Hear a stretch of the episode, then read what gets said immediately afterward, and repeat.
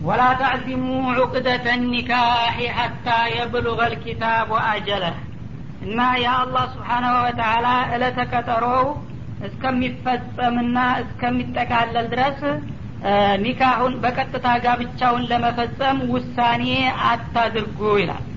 ማለት እንግዲህ በመቸኮል ሌላ ሰው እንዳይቀድመው በዒዳዋ ላይ እያለች አሁኑ ኒካሁን አስራለሁኝ ብሎ መቁረጥ አይገባውም ማለት ነው ወአለሙ ወቁ አናላህ ያዕለሙ ማ ፊ አንፉሲኩም አላህ ስብሓናሁ ወተላ በገሃዲ የምትንቀሳቀሱትን ብቻ ሳይሆን በነፍሶቻቸው ውስጥ ያለውን ሀሳብም ሳይቀር ያቅብናል ብላችሁ ተረዱ እና አላህ የከለከለውን ነገር በልባችሁ ለመድፈር እንኳ ካሰባችሁ በአላህ ዘንድ እንደሚያስጠይቅ ነው ማለት ነው ፋህደሩ እና የናውቃችሁ ተጠንቀቁት ዋዕለሙ እወቁም አናላህ ገፉሩን ሐሊም የምትችሉትን ያህለ ከተጠነቀቃችሁና ከመጥፎው ከራቃችሁ አላህ ምህረተ ሰፊና እንደገና ደግሞ በጥቅቅን ጥፋቶች ሳቢያ ወደ አሁኑ ቅጣት የማያወርድ ታጋሽ መሆኑን እወቁ ይላል لا جناح عليكم إن طلقتم النساء ما لم تمسوهن أو تفرضوا لهن فريضة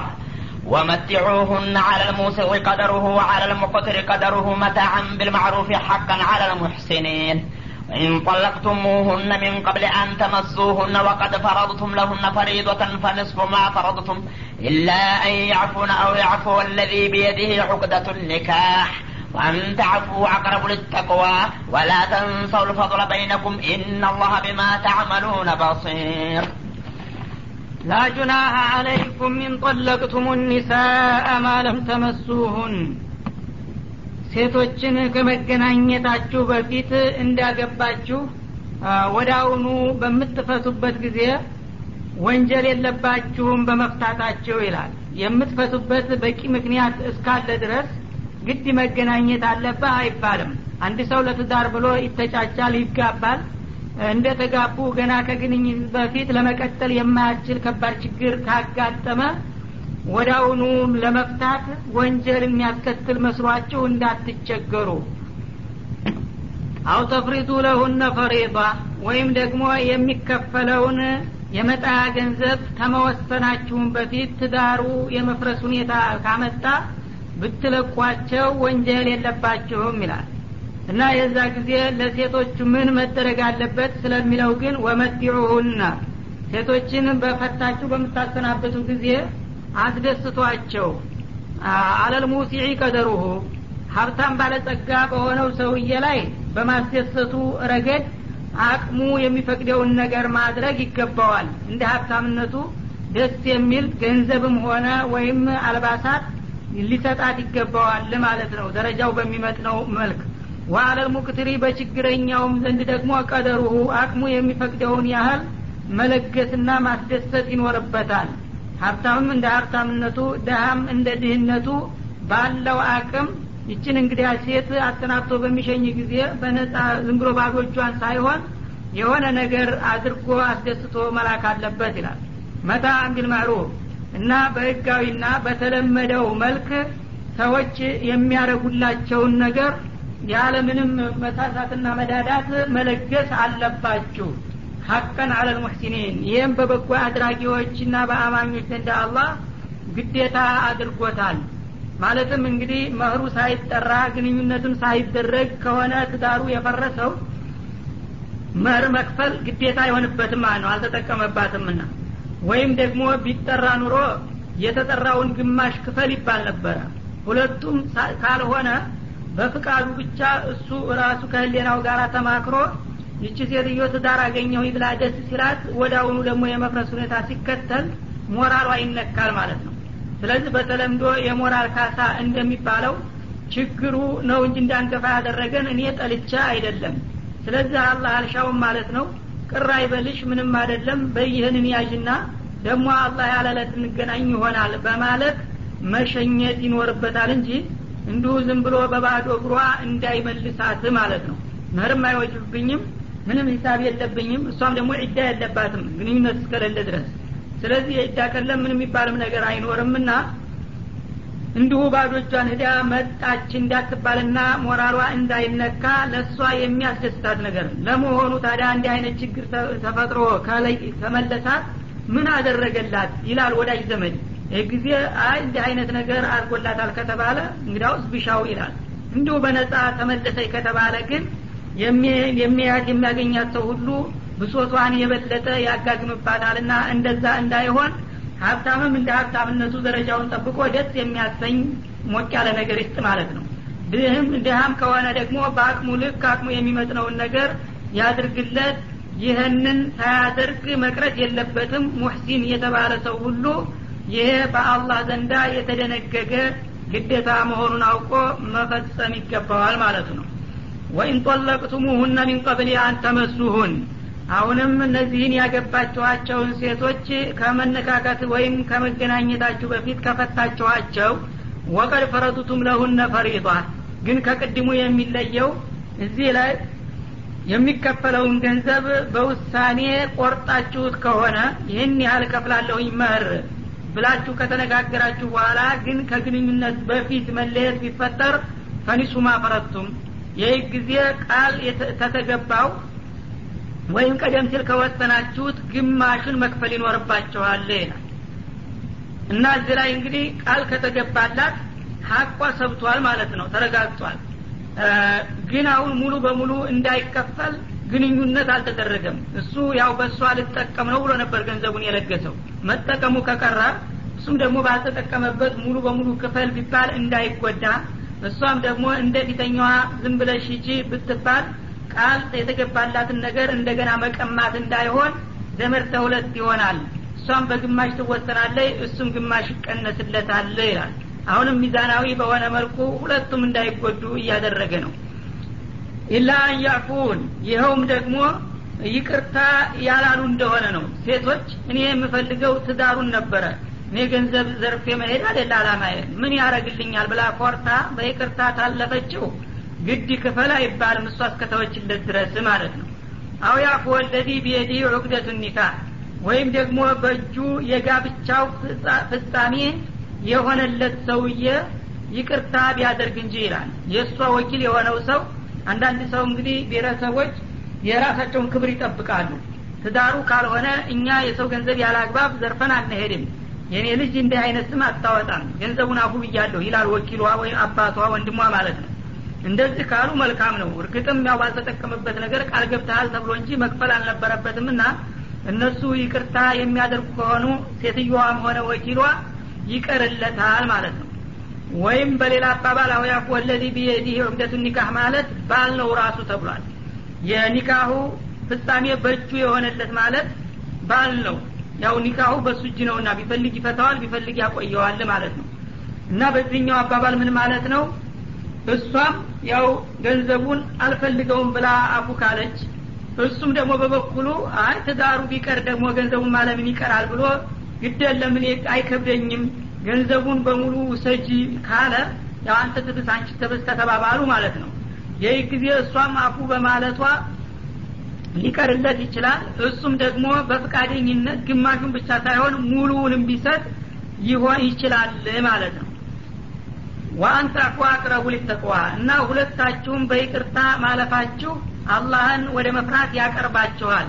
እሷም ባልተጠቀመበት ነገር ከምታስከፍለው እሱም ደግሞ ትዳሩ ቢቀር እንደገና ገንዘቤ ይመለስ ከማለት ገንዘቡን ሁላቸውም ቢገፋፉትና ይቅርታን ቢመርጡ በሁሉም በኩል አላህን ወደ መፍራት ያቀርባቸዋል። ወላ ተንሰው ልፈضለ በይነኩም። በአጠቃላይ በመካከላችሁ ያለን ትሩፋትና መልካም አድራጎት አትርሱ። ሰው ማለት ያው ለሰው ርኅራሄ ያለውና የሰውን ክብር የሚያቅ ነው ማለት ነው።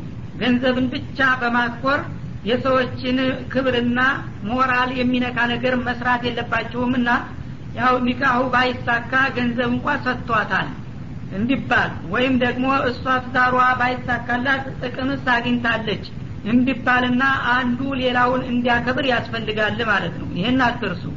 ኢናላህ ቢማ ታዕመሉነ በሲር እና አላህ ስብሓናሁ ወተላ በምትሰሩት ሁሉ ነገር በጥልቅ ተመልካች ነውና ይህንን አውቃችሁ ለሱም የሚያስደስተውን ለእናንተም የሚበጀውን ሁሉ አድርጉ ማለት ነው حافظوا على الصلوات والصلاة الوسطى وقوموا لله قانتين فإن خفتم فرجالا أو ركبانا فإذا أمنتم فاذكروا الله كما علمكم ما لم تكونوا تعلمون والذين يتوفون منكم ويذرون أزواجا وصية لأزواجهم متاعا إلى الحول غير إخراج فإن خرجن فلا جناح عليكم فيما فعلن في أنفسهن من معروف والله عزيز حكيم وللمطلقات متاع بالمعروف حقا على المتقين كذلك يبين الله لكم آياته لعلكم تعقلون حافظوا على الصلوات والصلاة الوسطى በዚህ በጋብቻና በፍቻ አካባቢ ላይ በምትንቀሳቀሱበት ጊዜ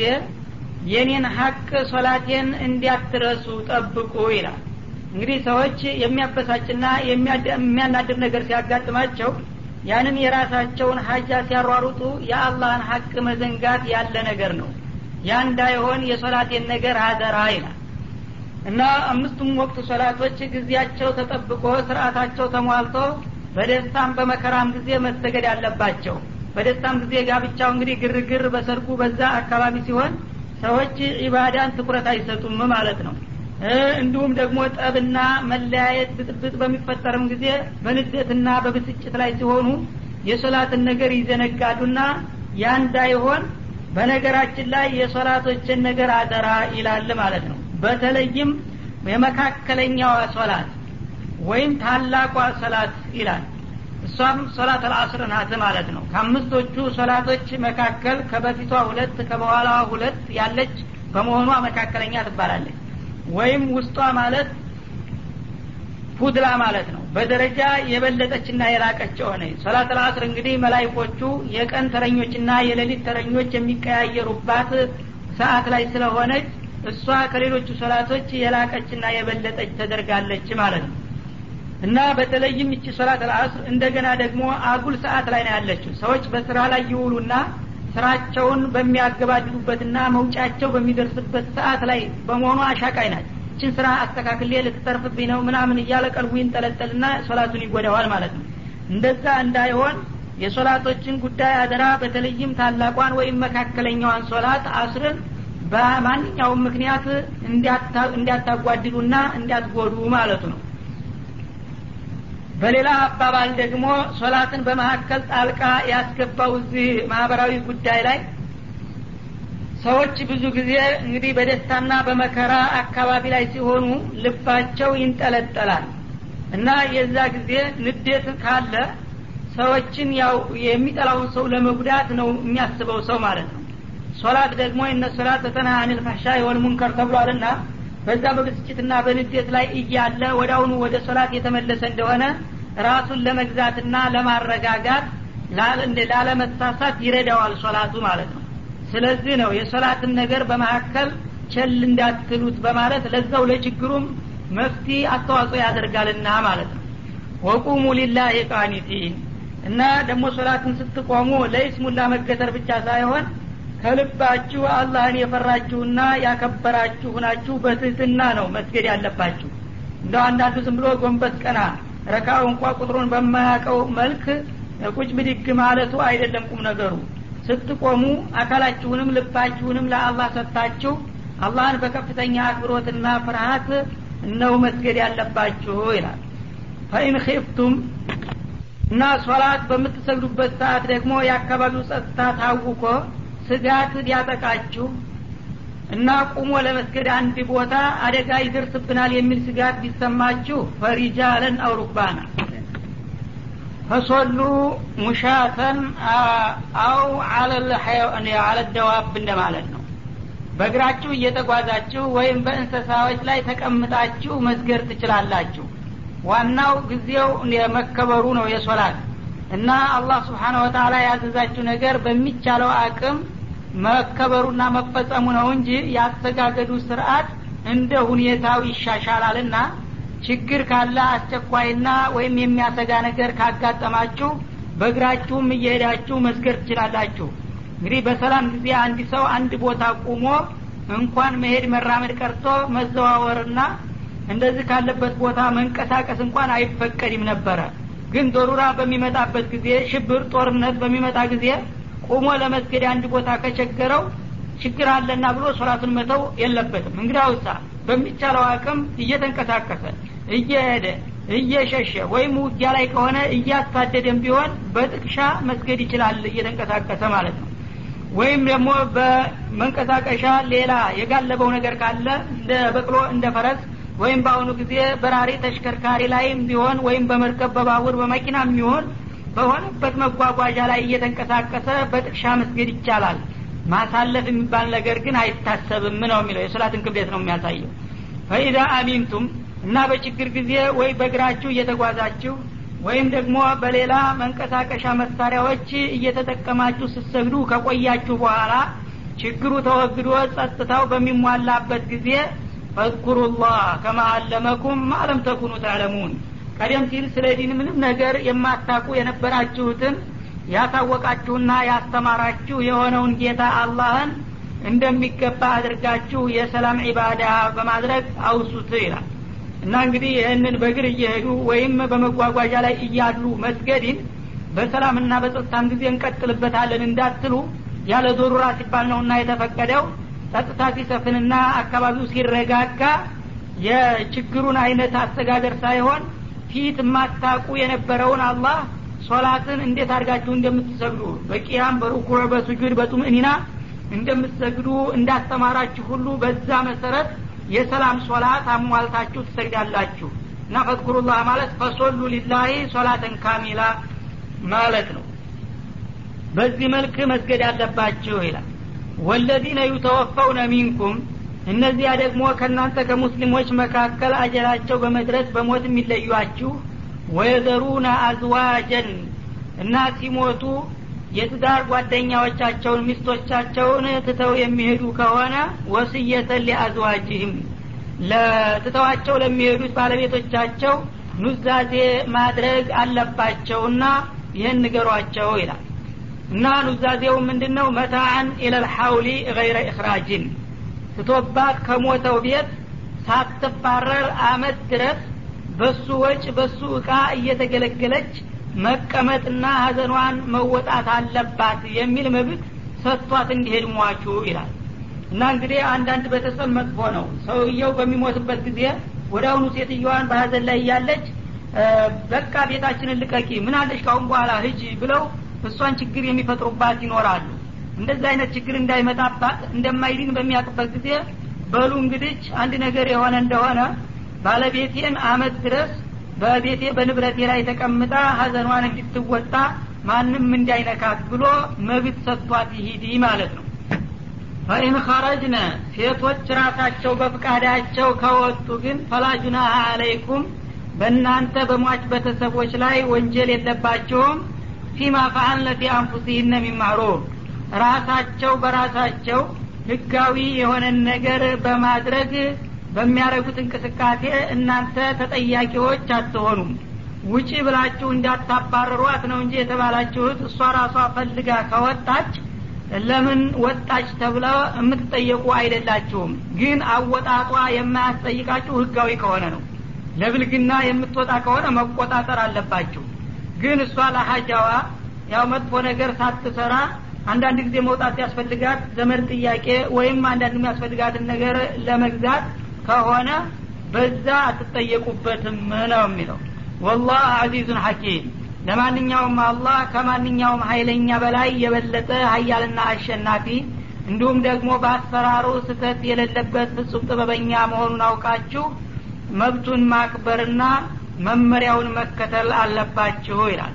እና ይህ አያት ቀደም ሲል በአወለል ኢስላም ላይ የተደነገገና ለተወሰነም ጊዜ ሲሰራበት የቆየ ቢሆንም በአሁኑ ጊዜ ተሰርዟል።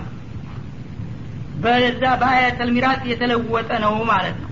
አመት ድረስ እንግዲህ በቤቱ በንብረቱ ተቀምጣ ማንም ሰው እንዳይነካት የተባለው የውርስ አያቶች ከመውረዳቸው በፊት ነው። የውርስ አያቶች ከወረዱና እንዲሁም ደግሞ ቀደም ብሎ ቅድም አርባአት አሹሪ ወአሽራ የሚለው አያት ከመጣ በኋላ ይህ አያት ተሰርዟል። ከስራ ላይ ሊውል አይችልም ማለት ነው። ምክንያቱም አመት ድረስ በጃሂልያ የተለመደ እጃ ነበረ ወትሮ። ያንን ለተወሰነ ጊዜ አጽድቆት ነበር ማለት ነው። ያንን እንደገና በአራት ወር ከአስር ቀን በሚተካው ጊዜ አመት ድረስ የመቀመጥ መብቷ ተገደበ ማለት ነው። አራት ወር ከስር ቀን ከሞላት የውርስ ድርሻዋን ይዛ መገለል እንጂ የቤተሰቡን ሁሉ ንብረት ይዛ መቀመጥና ማጉላላት አትችልም ማለት ነው እና ውርስም ደግሞ ያው ሌሎቹ ቤተሰቦች የሚገባቸውን ነገሮች አሁኑ መጠየቅ ይችላሉ። ንብረታቸው በእሷ እጅ ተይዞ አመት ድረስ ሌሎቹ ሊቸገሩ ይችላሉና ቀደም ሲል የነበረ ነው እንጂ ይህ የውርስ አንቀጾች ከወረዱ በኋላ ወደ አሁኑ እንደ ሞተ በሳምንትም ሆነ በሶስት ቀን ተሰባስበው ለእሷም የሚደርሳትን ሀቋን መስጠት ሌሎችም የሚገባቸውን መከፋፈል ከዛ በኋላ በአስተያየት ለማንኛውም ቤት ትቆይ ካሉ ሊያቆዩት ይችላሉ ማለት ነው። አለበለዛ የውርስ ድርሻዋን ከያዘች ያው ዒዳዋን ከቤተሰቦቿም ጋር ልትጨርስ ትችላለች።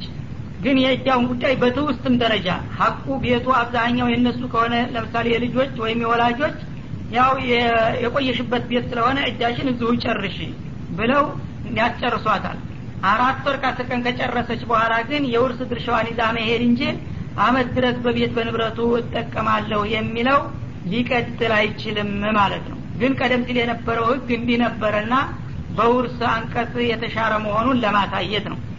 ወሊልሙጠለቃት መታዑን ቢልማዕሩፊ ሐቀን አለ ልሙተቂን ለተፈቱ ሴቶች ደግሞ በህጋዊና በተለመደው ሁኔታ እነሱን የሚያስደሰት መሸኛ ይደረግላቸዋል።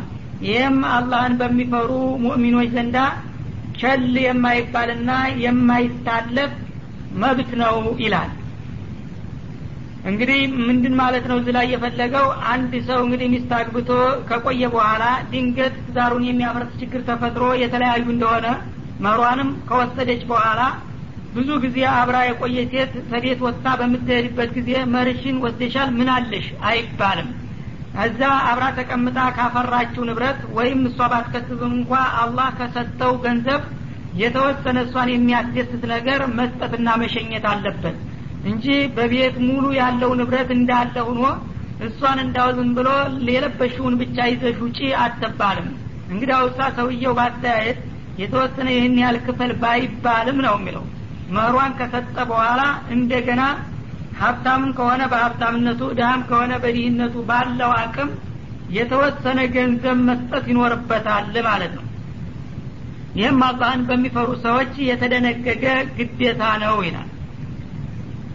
እና ብዙ ጊዜ እንግዲህ ሰዎች በውለታ የሌለን ነገር አንሰጥም ይላሉ።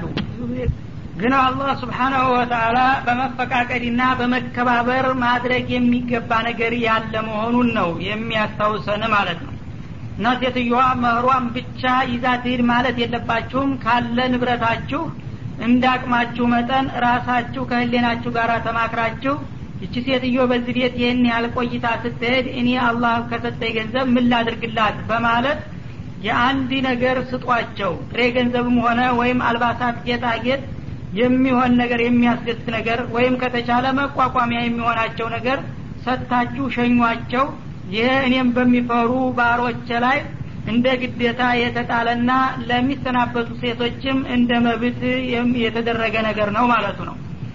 ከዛሊክ ዩበይኑ ላሁ ለኩም አያትህ እና በዚህ በጋብቻና በመለያየት ዙሪያ የሚያስፈልጓችሁን አንቀጾች አላህ በዚህ መልክ ይገልጻልና ያብራራል። ለአለኩም ታቂሉን። አላህ ስብሓናሁ ወተላ ለእናንተ የሚበጃችሁን መመሪያ በሚያወርድላችሁ ጊዜ እናንተም ደግሞ ጥቅማችሁን ከጉዳታችሁ ለይታችሁ ትረዱ ዘንድ ለማስቻል በዚህ መልክ ነው መመሪያውን የሚያወርድላችሁ ይላል ألم تر إلى الذين خرجوا من ديارهم وهم ألوف حذر الموت فقال لهم الله موتوا ثم أحياهم إن الله لذو فضل على الناس ولكن أكثر الناس لا يشكرون وقاتلوا في سبيل الله واعلموا أن الله سميع عليم من ذا الذي يقرض الله قرضا حسنا فيضاعفه له أضعافا كثيرة والله يقبض ويبسط وإليه ترجعون ألم تر إلى الذين خرجوا من ديارهم وهم ألوف حذر الموت እነዚያ ከሀገራቸው ሞትን በመፍራት ሸሽተው የወጡ የሆኑትን በብዙ ሺህ የሚቆጠሩ ህዝቦችን ታሪክ አየህን ወይስ ስለ እነሱ የደረሰ ነገር አለ? ይላል ነቢዩን አለ ሰላቱ ወሰላም። ወይም ለማንኛውም ሰው ነው። ስለ እነዚህ ሰዎች ወሬ ሰምታችኋል ወይ ማለቱ ነው። ሊነግር ሲፈልግ በጥያቄ መልክ ልብን ለማንጠልጠል አቀረበው ታሪኩን ማለት ነው። እና እነዚህ ሰዎች እንግዲህ በአንድ ወቅት እንደሚባለው የበሽታ ወረርሺ በሽታ ገባና በሀገራቸው ህዝብን ጥርግ አድርጎ አጠፋ ይባላል። እና ከዛ ከእልቂት የዳኑት ከአካባቢው ቶሎ ፈጥነው የለቀቁና ወደ ሌላ ሀገር የበቀቱ ሰዎች ብቻ ነበሩ። እና ይህ በሽታ እንግዲህ በዚህ መልክ ብዙ ህዝቦችን ጨርሶ ታለፈ በኋላ እንደገና እነዛ ወደ ጎረቤት ሀገር ሸሽተው የቆዩት ተባራሪዎች ተመልሰው በሀገሪቱ ላይ እርባታቸውን ቀጠሉ ይባላል። እንደገና ከብዙ ጊዜ በኋላ ያው አይነት ተመሳሳይ በሽታ ዙሮ ይመጣል ይህ ጊዜ ሰው በተጅሪባ ወይም በሙከራና በልምድ ብዙ እውቀት ያገኛል እንደሚባለው ይህ አይነት በሽታ የዛ ጊዜ ሲመጣ ከአካባቢው የሸሸ ሰው ብቻ ነው ሊድን የቻለው። ስለዚህ መሸሽ አለብን አሉና አንድ ጊዜ ካሉበት ተነስተው ተግፈልፍለው ወደ ሰባ ሺህ የሚሆኑ ህዝቦች ሀገር ለቀው ሸሹ ይባላል። እና በጊዜያቸው የነበረው ነቢይ አትሽሹ አላህ የቀደረው አይቀርም ብሎ ቢመክራቸው ጆሮ ዳባ ልበስ በማለት ሽሽት ሄዱ እና ልክ እዛ ሸሽተው ከሄዱበት ሀገር በአንድ ጊዜ አላህ ስብሓናሁ ወተላ ዳር እስተዳር እንዲያልቁ አደረጋቸው። እዚህ በሽታው እያሳመመ እያቆየ ነበረ። እዛ ግን በአንድ ጊዜ እንደ ንፋስ በሽታ መጣና ዳር እስተዳር ጭጭ አደረጋቸው ይባላል። ይህ ጊዜ አላህ ስብሓናሁ ወተላ ቁድራውን ካሳየ በኋላ ነቢዩ እንደገና አልቅሰው ዱዓ ሲያደርጉላቸው ሂዝቂል ይባሉ ነበር። የወቅቱ ነቢይ ይባላል እንደገና አላህ ስብሓነሁ ወተላ ከአንድ ሳምንት በኋላ እንዲድኑና እንዲነሱ እንዲመለሱ አደረጋቸው ይላል። ይህ በአንድ በኩል ሲሆን በሌላ በኩል በጊዜያቸው የነበረው ንጉስ ሙስሊም ነበር ሙጃሂር ነበር ይባላል። እና የካፊር ጥላቶች እያጠቁ ስላስቸገሩት ህዝቡን ክተት አወጀ።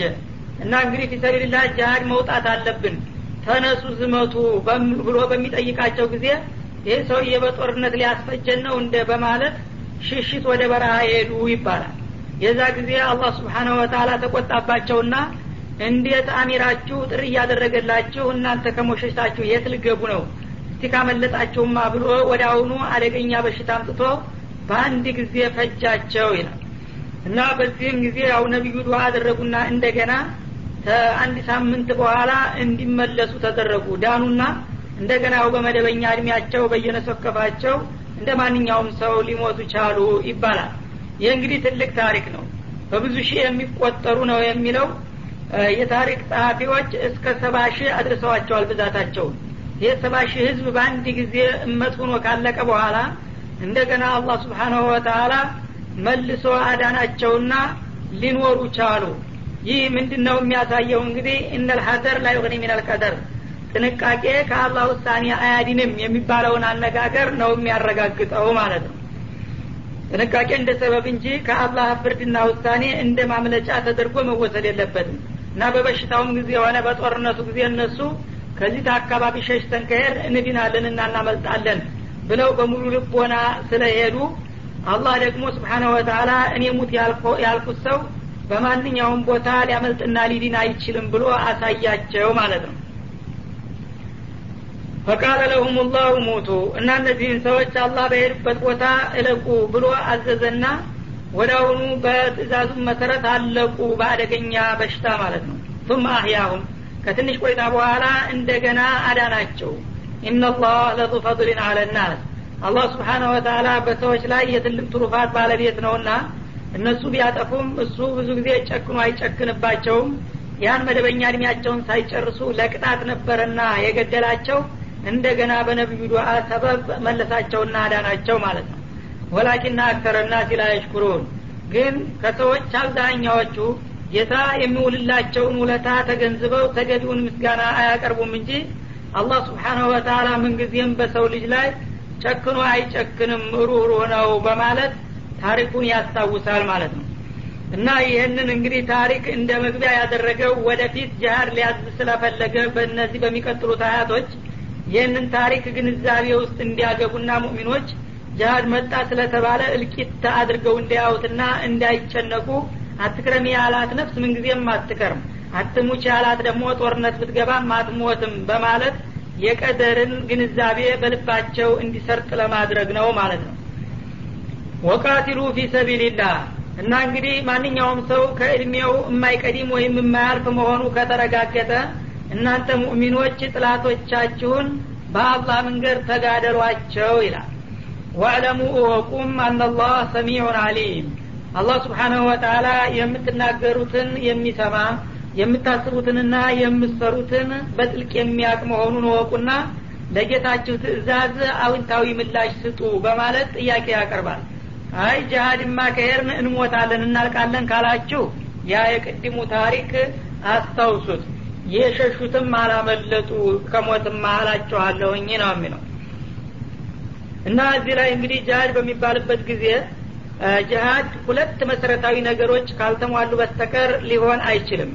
አንደኛ ያው በአካል በቆራጥነት ለመታገል መነሳት ሁለተኛ ደግሞ የገንዘብ ሀይልን ማሰለፍ ያስፈልጋል ማለት ነው። ስለዚህ በብዙ አያቶች ወጃሂዱ ፊ ሰቢልላህ ቢአምዋሊኩም ወአንፉሲኩም ነው የሚለው። እንዳውም ገንዘብን በማስቀደም ገንዘቦቻቸውንና ራሶቻቸውን በማሰለፍ በአላህ መንገድ ተጋደሉ ይላል።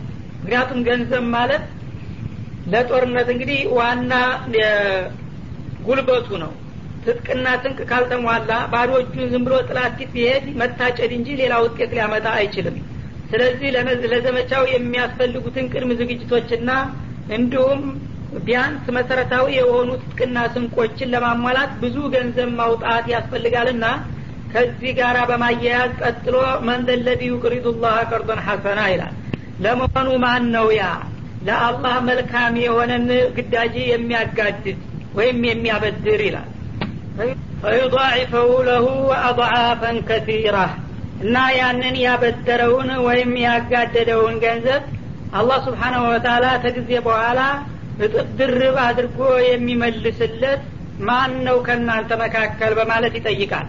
እና በሌላ ቦታ በገንዘባችሁና በነፍሶቻችሁ ተጋደሉ ነበር የሚለው። አሁን ግን ገንዘብን በስልት በጣም እንደ ማራኪና አስደሳች በሆነ አነጋገር ሰዎች ስስት እንዳያሸንፋቸው ለጅሃድ እኮ ገንዘብ ማውጣት ማለት ለአላህ ገንዘብ ማበደር ማለት ነው እና በሀዲስ አልቁርስ እንዳለው መንደለዚ ዩቅሪዱ ገይረ አዲሚን ወላ ظሉም ይላል። ሳያጣ ብድር ለሚጠይቀው ሀይል ማን ነው የሚያበድረው? እንደገና ደግሞ ከተበደረ በኋላ ለማይከዳና ለማይበድለው ሀይል ማን ነው የሚያበድረው ይላል። እና አላህ ስብሓናሁ ወተላ እንግዲህ በብድር መልክ የገለጸው ምንድን ነው ፊሰቢልላህ የተወጣ ገንዘብ እንደ ማንኛውም ገንዘብ ወጥቶና ጠፍቶ የሚቀር አይደለም ለታማኝ ሰው የተበደረ ገንዘብ ለጊዜው እንኳ ይህኛውን ሰውዬ ቢጠቅም ዙሮ ዙሮ ለባለቤቱ መመለሱ የማይቀር ነውና አሁንም ፊሰቢልላህ የወጣ ነገር መልሶ እንዲያውም እጥፍ ድርብ ተርፎ የሚመጣ መሆኑን ለማረጋገጥ ሲል ነው በዚህ አይነት አገላለጽ የገለጸው ማለት ነው። እና ያንኑ አይነቱን ብቻ ሳይሆን በብዙ ጥፍ ደርቦ ደራርቦ ነው የሚመልስላችሁ ይላል እና አላህ ስብሓናሁ ወተላ ለፈተና ነው። ሰዎች እንግዲህ ለዲናቸው ለአላህ ፍቃድ ብለው ያወጡ እንደሆነ ያንን ነገር መልሶ እተካቸዋለሁ ብሎ ቃል የገባው ኢማናቸውን ለመመዘን ነው እንጂ ቸግሮት አይደለም። እነሱ ሳያወጡም ገንዘቡን በተአምር ሊያመጣው ይችል ነበረ ማለት ነው። ግን አላህ ስብሓናሁ ወተላ ይህን አይነት እንግዲህ አነጋገር በሚናገርበት ጊዜ ጌታችን ያለንን ማድረግ አለብን የፈለገው ገንዘብ ይቅርብኝ የሚለውን ቆራጥና አወላዋውን ለመለየት ፈልጎ ነው ማለት ነው። ወላህ የቅቢዱ ወየብሱጡ እና የገንዘብ ነገር ሲነሳ ብዙ ጊዜ የገንዘብ ባለቤት የሆኑ ሰዎች ያወጣን እንደሆነ ገንዘባችን ያልቅብናል ኪሳራ ላይ እንወድቃለን ብለው ይፈራሉ። ይህ አይምሰላችሁ። ሲሳይን የሚያሰፋውም ሆነ የሚያጠባው አላህ ብቻ ነው። በተለምዶም መስጠት ቤት አይፈታም እንደሚባለው ሰው ቸር ስለሆነ አይደያይም ምናልባት በሌላ ምክንያት ካልሆነ በስተቀር በቸርነቱ የሚደያይ ሰው የለም ማለት ነው። እና ድህ ያለው ደግሞ አስር ጊዜ ቢንቀባቀብና ቢቆጥብም በአንድ አደጋ መክሰሩ የማይቀር ነውና የማግኘትና የማጣት ጉዳይ በእኔ እጅ እንጂ በእናንተ ጥንቃቄና ብልጣብልጥነት አይምሰላችሁ። ስለዚህ አውጡት በቁም ነገር ይላል። ወኢለይህ ቱርጃውን ለማንኛውም የስራ ወረታችሁን ለመረከብ በመጨረሻ ዙራችሁ የምትመለሱት ወደ እሱ ብቻ ነውና የዛ ጊዜ የሚጠቅማችሁን ነገር ለማግኘት አሁን ማውጣት ይፈለግባችኋል ነው ألم تر إلى الملأ من بني إسرائيل من بعد موسى إذ قالوا لنبي لهم ابعث لنا ملكا نقاتل في سبيل الله قال هل عسيتم إن كتب عليكم القتال ألا تقاتلوا قالوا وما لنا ألا نقاتل في سبيل الله وقد أخرجنا من ديارنا وأبنائنا فلما كتب عليهم القتال تولوا إلا قليلا منهم والله عالم بالظالمين ألم تر إلى الملأ من بني إسرائيل من بعد موسى ከነቢዩላህ ሙሳ ህልፈት በኋላ የበኒ እስራኤል መኳንንቶች ወይም ባለስልጣናቶች ወደ ሆኑት ሰዎች ታሪክ እውቀት ደረሰ ወይ ስለ እነሱ የምታውቀው ነገር አለን ይላል እና ያው ታሪካቸውን ሊያዋሳና ሊነግር ፈልጎ ነው እንግዲህ ነቢዩላህ ሙሳ ካለፉ በኋላ በሳቸው ፈለግ ብዙ ነቢያት እየተከታተሉ መጥተዋል። ከነዛ ከተከታይ ነቢዮች ውስጥ በአንደኛው ወቅት በአንድ አካባቢ የታወቁ ባላባቶችና መኳንንቶች ሰዎች ነበሩ። ስለ እነዛ ሰዎች ታሪክ እስቲ ላውሳልህ ማለቱ ነው። إذ قالوا لنبي لهم ملكا በጊዜያቸው ለነበረው ነቢያቸው እባክ ንጉስ ምረጥልንና ከመካከላችን ንጉስ አንግሰህ መሪ ካደረክልን በኋላ ጥላቶቻችንን በዛ በመሪያችን አስተባባሪነት እንዋጋ የሚል ጥያቄ አቀረቡ። የጎረቤት ሀገር ካፊሮች እያጠቁ ስላስቸግሯቸው እነሱ ጠንካራ መሪ በማጣታቸው የበታችነት ተደርሶባቸው ነበረ። ስለዚህ በጊዜው ለነበረው ነቢይ አቤቱታ አቀረቡ እንግዲህ ትክክለኛ አላህ ስብሓናሁ ወተላ የሚደግፈው ንጉስ ከጌታ ጠይቅና እባክ ሰይምልን ከዚያ በኋላ በዛ በአሚራችን ስር ሁነን እንጋደላለን ብለው ይጠይቃሉ ማለት ነው። እና ይሄ በጊዜው የነበሩትና የተጠየቁት ነቢይ ሸምዑን ይባሉ ነበር ይባላል። ይህ ጊዜ ነቢዩ ይህ ጥያቄ ሲቀርብላቸው ኑቃቲል ፊ ሰቢልላህ አሁን በጠየቅነው መሰረት ንጉሱን ተሰየምክልን በአላህ መንገድ እንጋደላለንና ጥላቶቻችንን እንታገላለን ብለው ሲደነፉ ጊዜ ነቢዮች መቸም አርቆ ሀሳቢና አስታዋች ነበሩና የሰዎችን ሁኔታ ገመገሙና ምን ይላሉ? قال هل عسيتم إن كتب عليكم القتال ألا تقاتلوا። ምናልባት አሁን እናንተ እንደምትሉት ጌታን ጠይቄላችሁ የምትፈልጉትን መሪ ብሰይምላችሁ ምናልባት ጥላቶቻችሁን ፈርታችሁ አንጋደልም ትላላችሁ ብዬ እፈራለሁኝ። ለመሆኑ እርግጠኞች ናችሁ? አሏቸው ማለት ነው። ምክንያቱም አንድ ነገር አይደርስም መስሎ ሰው ሲደነፋ የደረሰ ጊዜ እንደገና ውጥንቅጥ ይሆናል። እና እስራኤሎችን ደግሞ ጠባያቸውን ስለሚያውቁ አሁን ተልባችሁ ነው መሪ ስላጣችሁ ብቻ ነው ጅሀድ የማታረጉት። ይህንን መሪውን ብሰይምላችሁ ባላችሁት መሰረት ተነስታችሁ ጥላቶቻችሁን ትዋጋላችሁ እኔ እንደማስበው እንደምገምተው ከሆነ ግን አይመስለኝም። ትፈራላችሁ ጥላቶቻችንን እንደገና አንጋደልም ብላችሁ ቃላችሁን እንዳታፈርሱ ተጠንቀቁ አሏቸው ማለት ነው። ይህ ጊዜ እነሱ በሀሳባቸው በመግፋት ቃሉ ወማለና አላ ኑቃቲለ ፊ ሰቢልላህ እኛ በአላህ መንገድ ጥላቶቻችንን የማንጋደልበት ምን ምክንያት አለ? ወቀድ ኡክሪጅና ሚን ዲያሪና ወአብናኢና ከትውልድ ሀገራችን በጥላት ተባረን ተሰደን በግዞት ላይ እያለን ከልጆቻችን ተለይተን እያለን እንኳን የአላህ ግዴታ ተጨምሮበት የራሳችን ጥቃትና ግፍስ እንድንታገል ያደርገን የለም እንዴ? ለምን አንጋደልም? አሉ ማለት ነው። ይህሽ እንግዲህ አውሳሉና ነቢዩ ጌታን ጠየቁላቸው ይባላል። እነዚህ ሰዎች መሪ ምረጥልንና እንዋጋለን ብለውኛል ጌታዬ እንተ ምን ትላለህ? በማለት ይጠይቃሉ ይሺ አለና ለነቢዩ መመሪያ ሰጣቸው። ምን አይነት ሰው እንደሚመረጥ ማለት ነው። በዛ በተሰጣቸው መመሪያ መሰረት አሚሩን ሲሰይሙላቸውና ፈለማ ኩቲበ አለይህም ልቂታል በጠየቁት መሰረት የጅሃዱ ግዴታ ሲደነገግና ከአላህ ሲታዘዝ ጊዜ ተወለው ኢላ ቀሊለ ሚንሁም። ከነዚያ ሲደነፉ ከነበሩት ህዝቦች መካከል በጣም ጥቂቶቹ ሲቀሩ አብዛኛዎቹ እንደተፈራው ፈርተው አሸገሸጉ ወላህ አሊሙን ቢዛሊሚን። ወትሮውንም እንዲህ አይነት በደለኛና ግፈኛ የሆኑትን ሰዎች አዋቂ ነውና ይህን እንደማያረጉት እያወቀ ነው ያዘዛቸው ይላል። እና ይህም ታሪክ በተመሳሳይ መልኩ እንደ ቅድሙ ለእኛ እመቶች እንደ መመሪያ ሁኖ እንዲያገለግል ነው። መጀመሪያ ሙእሚኖች ጥቂቶችና ጭቁኖች በሆኑበት ጊዜ በተፈቀደልን እያሉ አስቀድመው መጓጓት ያለ ነው በታሪክም በሚፈቀድ ጊዜ ግን እንደገና መፍራትና መባባት ይመጣል ይላል። ሌላው እዚህ ላይ ሊያስታውሰን የፈለገው ቁም ነገር በኒ እስራኤሎች ተጥንት ጀምረው ነቢይ በሚላክላቸው ጊዜ እንደገና መሪዎቻቸው የፖለቲካ መሪዎቻቸው በነቢይ መመሪያ ነበረ የሚሰየሙት ማለትን ያመለክታል። እና ነቢዩ ነው። በአሁኑም ጊዜ በተለምዶ ንጉስ ነገሰ ተቀባ ይላሉ። እና በዛ ወቅት ነቢይ ተልኮ ሲያበቃ ያንን ንጉስ የሚሆነውን ሰው ከመካከላቸው መርጦ ይቀበዋል ይመርቀዋል። ከዛ በኋላ ከነቢዩ መመሪያ እየተቀበለ እሱ ያ አመራሩን ይቀጥላል። ከላይ ሙሽሪፍ የሚሆነው ግን ነቢይ ነው ማለት ነው። በዛሬው ተገላቢጦሽ።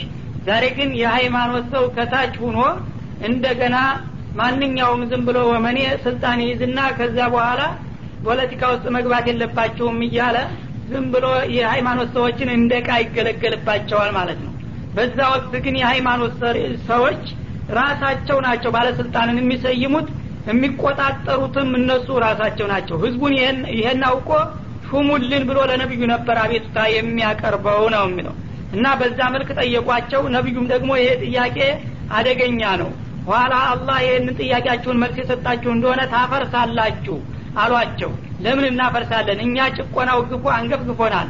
አገራችንን ለቀን ተሰደን ልጆቻችንን ተለያይተን እስከ መቼ ነው የምንኖረው? በውርዴት ውስጥ አስፈቅድልንና መሪውን ሹምልን እንጂ ግደን ለምንዋጋለን እያሉ ደጋግመው ወተወቱ።